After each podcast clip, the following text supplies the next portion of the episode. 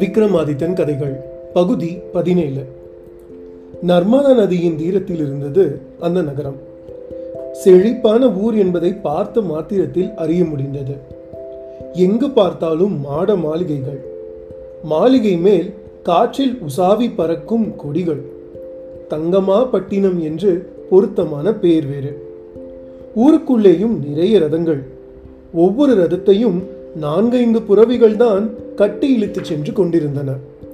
அந்த ரதங்களில் எல்லாம் தனவந்தர்கள் இருந்தார்கள். அதற்கு சான்றாக அவர்கள் செல்லும் ரதங்களில் இருந்து அவர்களுக்கே தெரியாமல் தெரித்து விழுந்த கழுத்து மாலைகளின் முத்துமணிகளும் தங்க காசுகளும் குப்பி மூடிகளும் சில வேலைப்பாடுள்ள பொருட்களும் ஆங்காங்கே சாலையோரமாக கிடந்தது. எவர் ஒருவர் பார்த்தாலும் எத்தனை அழகான நகரம் இது என்று கேட்டு வியந்து போவார். அந்த நகரத்துக்குள் மூன்று பிராமண இளைஞர்கள் அப்பொழுதுதான் நுழைந்திருந்தனர். அவர்களது உடையே அவர்கள் பிராமணர்கள் மாத்திரமல்ல நெடுந்தொலைவில் இருந்து வந்திருக்கின்றவர்கள் என்று சொல்லாமல் சொல்லிற்று. மூவரும் தங்கமாப்பட்டினத்து எழிலை ரசிக்க மாட்டாமல் ரசித்தபடியே நடந்து சென்று ஒரு சத்திரத்து திண்ணை மேல் போய் அமர்ந்தார்கள். அடுத்த நொடி அந்த சத்திரத்து காவல்காரர் அவர்களை பார்த்துவிட்டு ஓடோடி வந்தார். வாருங்கள் வாருங்கள் எங்கே வராமல் போய்விடுவீர்களோ என்று பயந்து விட்டேன் என்று அந்த மூவரையும் பார்த்து கை கூப்பி நமஸ்கரித்தார். ஐயா தாங்கள் யார்? எங்களை நன்கு தெரிந்தவர்கள் போல பேசுகிறீர்களே என்று அவர்களில் ஒருவனான சுதாமன் என்பவன் அந்த காவல்காரனை பார்த்து கேட்டான். ஐயா எப்பொழுது நீங்கள் இந்த ஊருக்குள் நுழைந்து விட்டீர்களோ அப்பொழுதே எனக்கு தகவல் வந்துவிட்டது. நீங்கள் வேற்று நகரத்தவர் என்பதும் எனக்கு தெரியும். இந்த ஊரை சேராத யார் வந்தாலும் அவர்கள் எங்கள் விருந்தினர். அவர்களை வரவேற்று உபசரித்து அனுப்புவதுதான் என் கடமை. அதற்காகவே எங்கள் அரசர் என்னை இங்கே பணியில் அமர்த்தி இருக்கிறார் என்றான் அந்த காவலாளி. என்ன ஆச்சரியம்! இப்படி கூட ஒரு நகரம் இருக்க முடியுமா? என்று கேள்வி கேட்டு வியந்தான் அவர்களில் இரண்டாவது பிராமணனான பரந்தாமன் என்பவன்.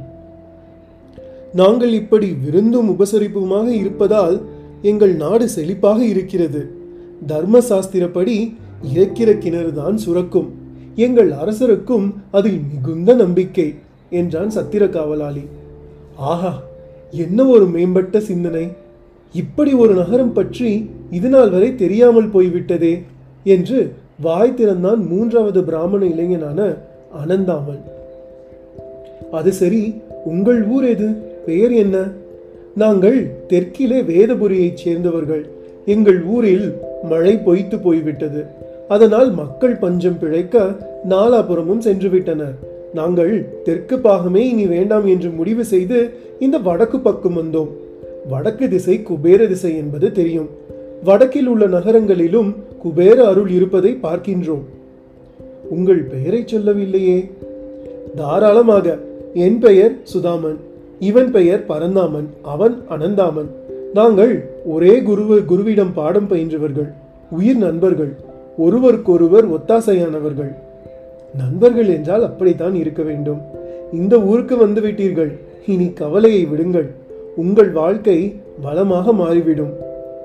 உங்கள் பேச்சு எங்களுக்கு பெரிய ஆறுதலாக இருக்கிறது. நாங்கள் இனி இந்த ஊரிலேயே தங்கியிருந்து பிராமணர்கள் ஆற்றும் கடமையை செய்ய விரும்புகின்றோம். தாராளமாக முதலில் வந்து உணவருந்துங்கள் பிறகு பேசலாம். காவல்காரன் அழைத்து சென்று அவர்களுக்கு உணவளிக்க தொடங்கினான். அவர்களைத் தொடர்ந்து ஒரு புலவரும் உணவருந்து வந்தார். இவர் பெயர் அதிதீரர் பெரிய கவிஞர். புலவர் திருமணமே செய்து கொள்ளாமல் பிரம்மச்சாரியாகவே வாழ்கிறவர். அதனால்தான் தினசரி உணவுக்கு இங்கு வந்து விடுவார். என்று காவல்காரன் அந்த அதிதீரரை மூன்று பிராமண இளைஞர்களுக்கும் அறிமுகப்படுத்தி வைத்தார். புலவர் அதிதீரரும் அவர்களை பார்த்து வணங்கினார். உணவருந்தபடியே அவர்களிடையே கருத்து பரிமாற்றம் ஆரம்பமாயிற்று. சுதாமன் சொன்னான் இந்த ஊரை பார்த்தால் பொறாமையாக இருக்கிறது.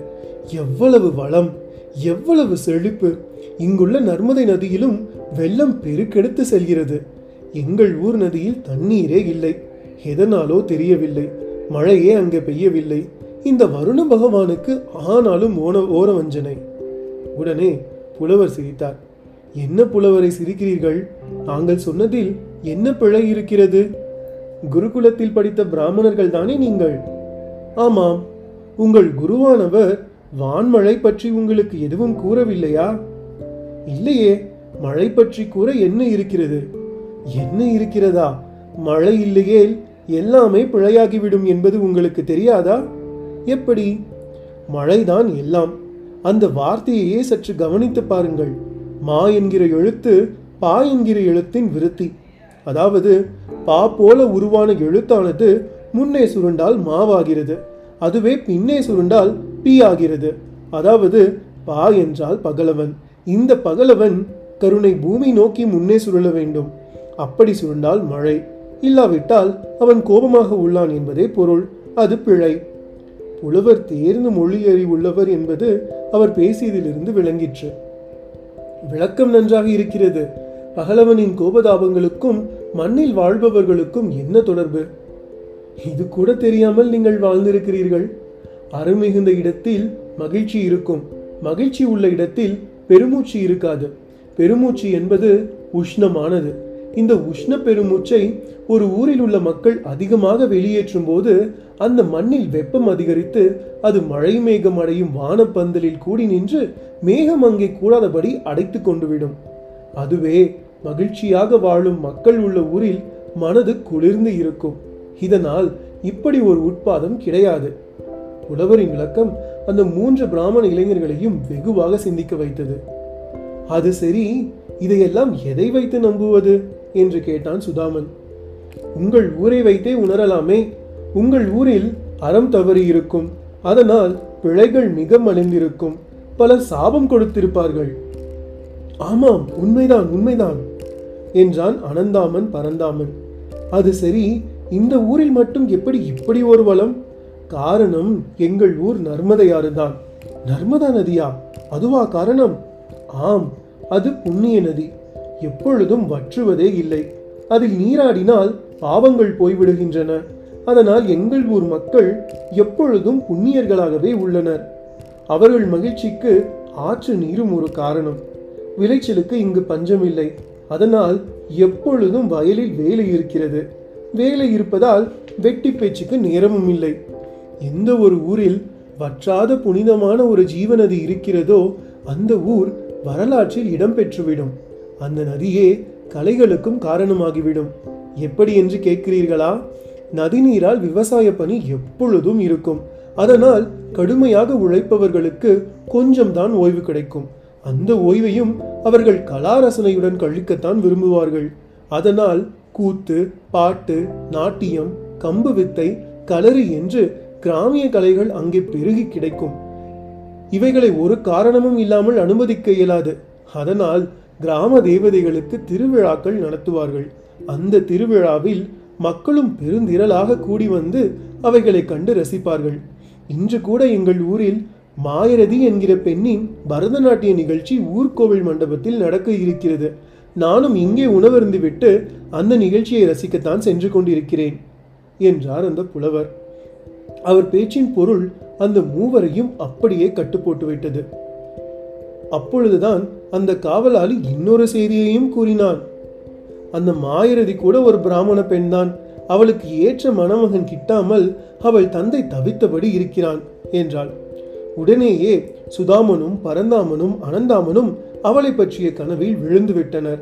அந்த மாயரதி எப்படி இருப்பாள்? அவளது நடனம் எப்படி இருக்கும் என்றும் வினாக்கள். மொத்தத்தில் அந்த நர்மதை ஆற்று நகரமான தங்கமா பட்டினம் அவர்களை பார்த்த மாத்திரத்தில் சொக்க வைத்ததோடு அதிதீரர் போன்ற புலவரின் கருத்தால் வியக்கவும் வைத்துவிட்டது. ஒரு ஜீவநதி பாய்வதால் எத்தனை எத்தனை நன்மைகள் என்று நர்மதையை நினைத்து வியந்து வணங்கவும் செய்தனர். அப்படியே உணவுண்டு முடித்த அவர்களை உறங்குவதற்காக ஒரு தனி இடத்திற்கு அழைத்துச் சென்றார் அந்த சத்திரத்து காவலாளி. ஆனால் அவர்களுக்கோ உறக்கமே வரவில்லை. மாறாக மாயரதி பற்றிய எண்ணியங்கள் எண்ணங்களே தோன்றின. அந்த புலவர் அதிதீரர் வேறு போகிற போக்கில் எங்கள் மாயரதியை கண்டால் பிற பெண்களை பெண்களாகவே நினைக்க மாட்டா மாட்டீர்கள். அவள் அத்தனை பேரழகு என்று வேறு கூறிவிட்டு சென்றார் காவலாளியும் அவர்களை ஒரு ராஜாங்க விருந்தினர்களைப் போலவே நடத்த தொடங்கினான்.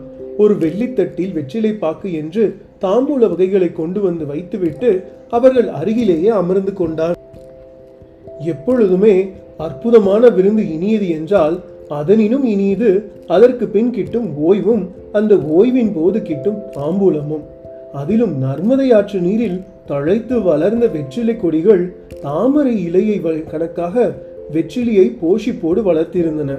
அதில் சுண்ணம் தடவி துளி சீவலையும் வைத்து அப்படியே ஒரு கற்கண்டு துண்டு ஒன்றையும் சேர்த்துக்கொண்டு வாயில் வைத்து மெல்லும் பொழுது ஏதோ ஒரு சொர்க்கத்தில் தன்னையே மறந்து விழுந்து கிடக்கிற மாதிரி தான் இருக்கும். அந்த மூவருக்கும் கூட அதே உணர்வுதான். கூடவே வாயரட்டைக்கு காவல்காரன்.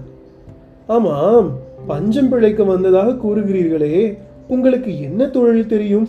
என்று காவல்காரனும் பேச்சை ஆரம்பித்தான். எங்களுக்கு அவ்வளவு வேதங்களும் தெரியும். நாங்கள் வேதங்களை கரைத்து குடித்தவர்கள். அதனால் உங்களுக்கு என்ன பயன்? என்ன பயனா?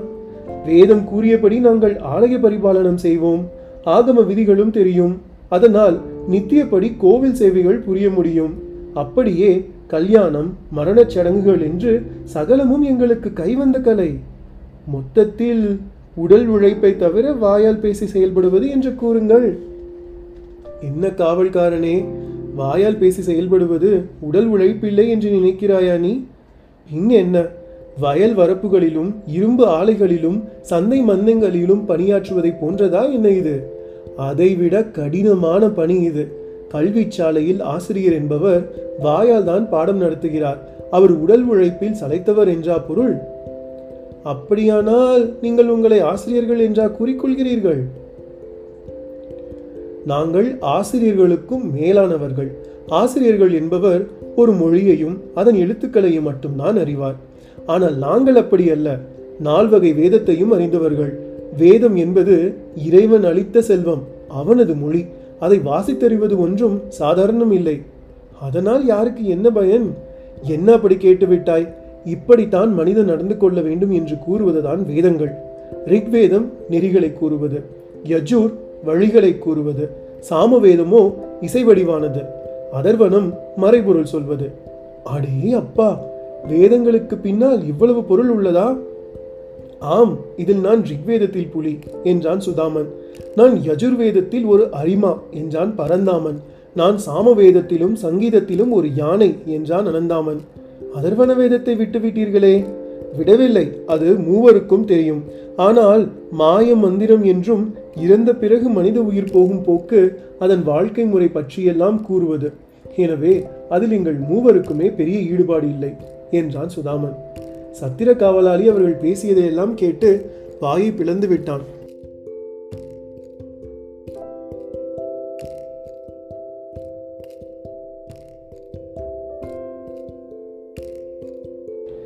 என்ன காவலாளியே இந்த ஊரில் எங்களைப் போல பிராமணர்கள் யாரும் இருக்கின்றார்களா?